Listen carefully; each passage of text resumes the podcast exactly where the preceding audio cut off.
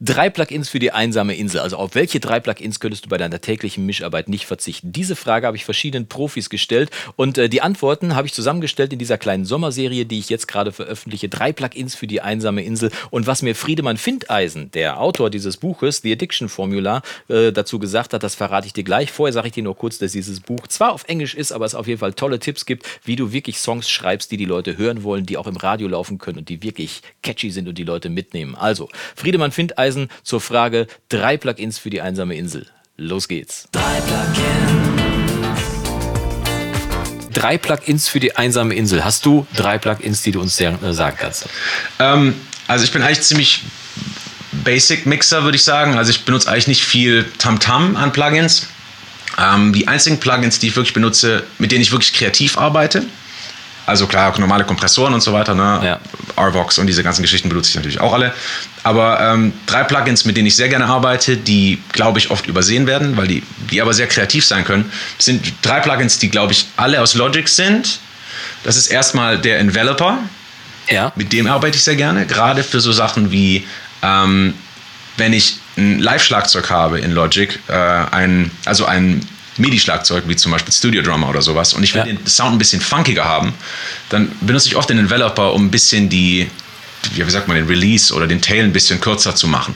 Und dadurch werden die Sounds ein bisschen trockener, ein bisschen funkiger eben. Das klingt alles ein bisschen anders. Wie, wie so ein Transient-Designer so ein bisschen, ne? Genau, genau, genau. Ähm, das benutze ich also ziemlich gerne. Das macht irgendwie alles, ja, kann man irgendwie cool funkig damit machen. Ähm, weil du halt wirklich viel vom Tail wegnehmen kannst und hast du wirklich noch diese. Ja, ja, ja.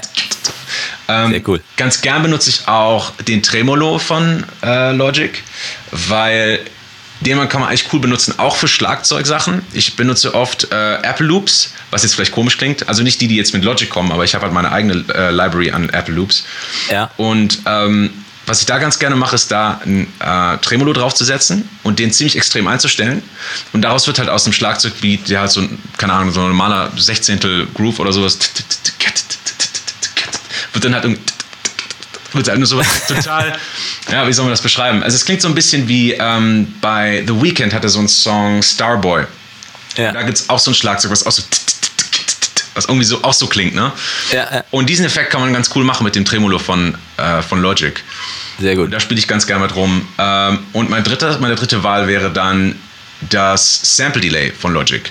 Äh, ich bin ja nicht so ein ja. großer Fan von so ähm, Stereo-Imagon oder so, solchen Sachen, weil da halt auch ja. oft echt solche Phasenprobleme auftreten und so. Mit dem Sample Delay von Logic hatte ich aber ganz gute Erfahrungen gemacht. Ich benutze das ganz oft, anstatt den Panning Knob zu benutzen, benutze ich das, wenn ich es auch ein bisschen breit haben will. Also wenn ich will, dass der Sound sowohl groß ist als auch nicht genau im Zentrum, benutze ich das, um einfach eine Seite von, von dem Stereosignal einfach ein bisschen zu verzögern, um ein paar Samples. Ja. Und dann hast du wirklich so diesen Effekt, dass es so ein bisschen so geht. Also so fühlt es sich wirklich an. Auf einer Seite ist es lauter als auf der anderen, aber es ja. ist auf beiden Seiten und du hast so ein bisschen so ein Stereo-Gefühl.